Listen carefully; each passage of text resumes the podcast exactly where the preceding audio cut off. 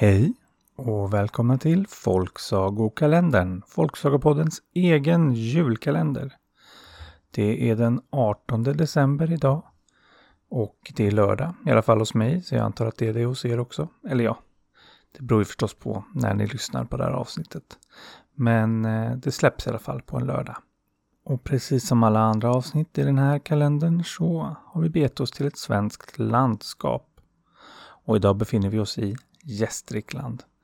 Ja, vi var ju allra längst söderut i Sverige i förrgår och så allra längst norrut igår. Så då passar det väl utmärkt att vi lägger oss någonstans i mitten idag. Gästrikland ligger nämligen precis ovanför den där lilla knölen som Sverige har på sin ostkust. Och i Gästrikland kan man till exempel besöka Gävle eller Sandviken eller varför inte Ockelbo. Landskapsblomman det är liljekonvalj och landskapsdjuret det är tjäder. Och en annan liten kuriositet är att jag själv har bott i Gästrikland i två år. Och idag har vi återigen äran att ha en gästberättare. Bea berättar sagan Med döden som fadder. Det var en gång en man som hade tolv barn och ett trettonde på väg.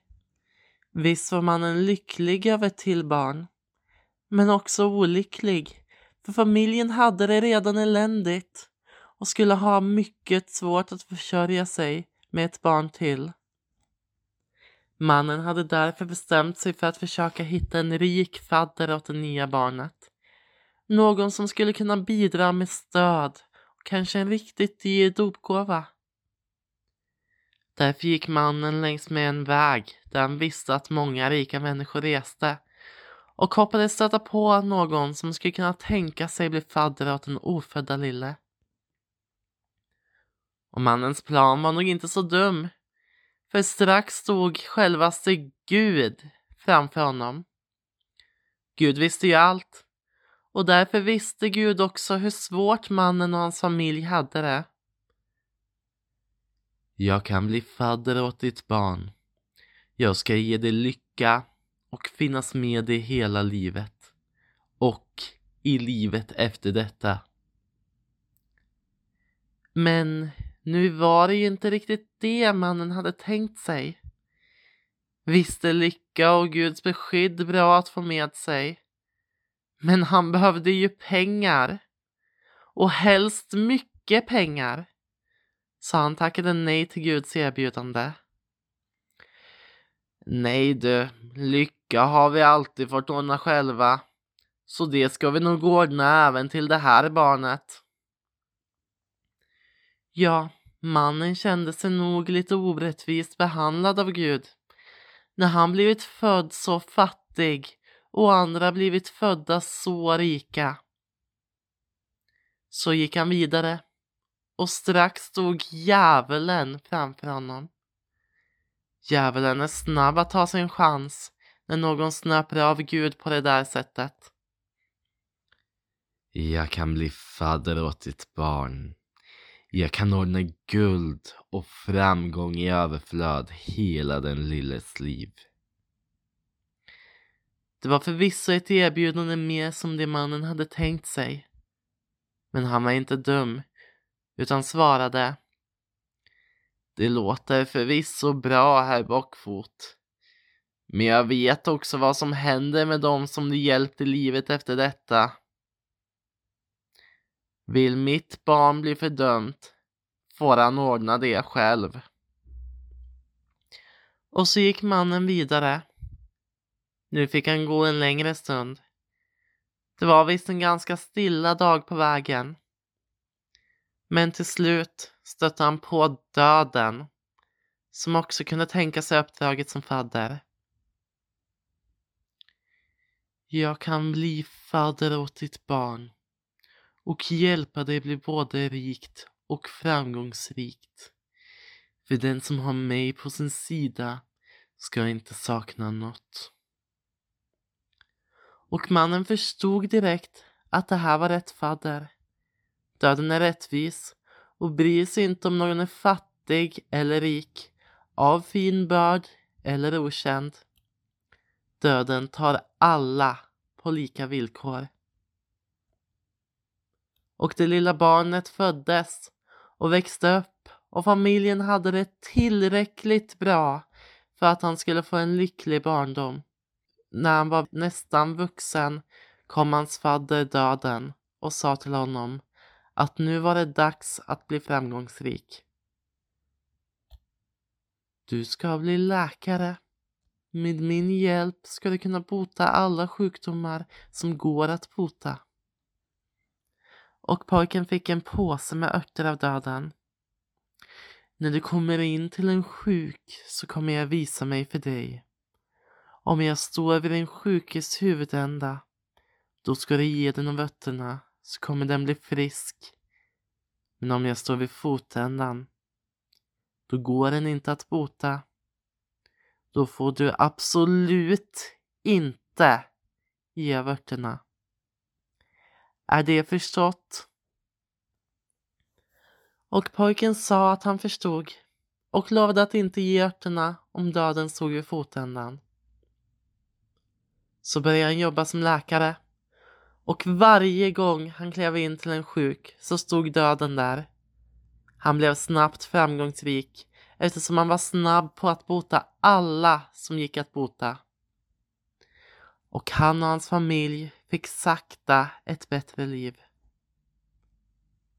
Men så blev självaste kungen sjuk och ingen kunde bota honom. Den unge läkaren kallades till slottet eftersom han blivit känd som världens bästa läkare. Och han blev lovad en stor belöning om han kunde bota kungen.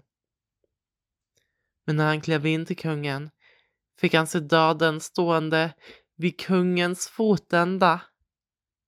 Han blev förskräckt, inte bara för att han inte skulle få sin belöning, utan också för att om kungen dog skulle det kunna bli krig och elände, för någon ny kung fanns inte.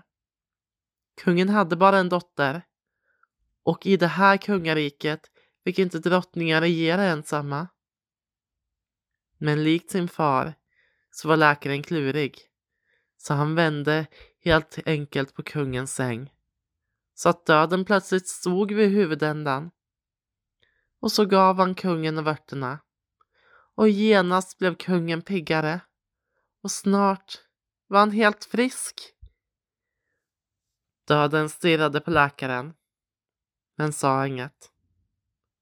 Och läkaren fick sin belöning han och hans pappa och tolv syskon skulle kunna leva gott resten av livet.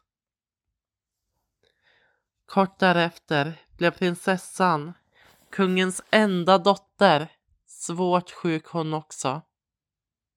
Och läkaren kallades in igen.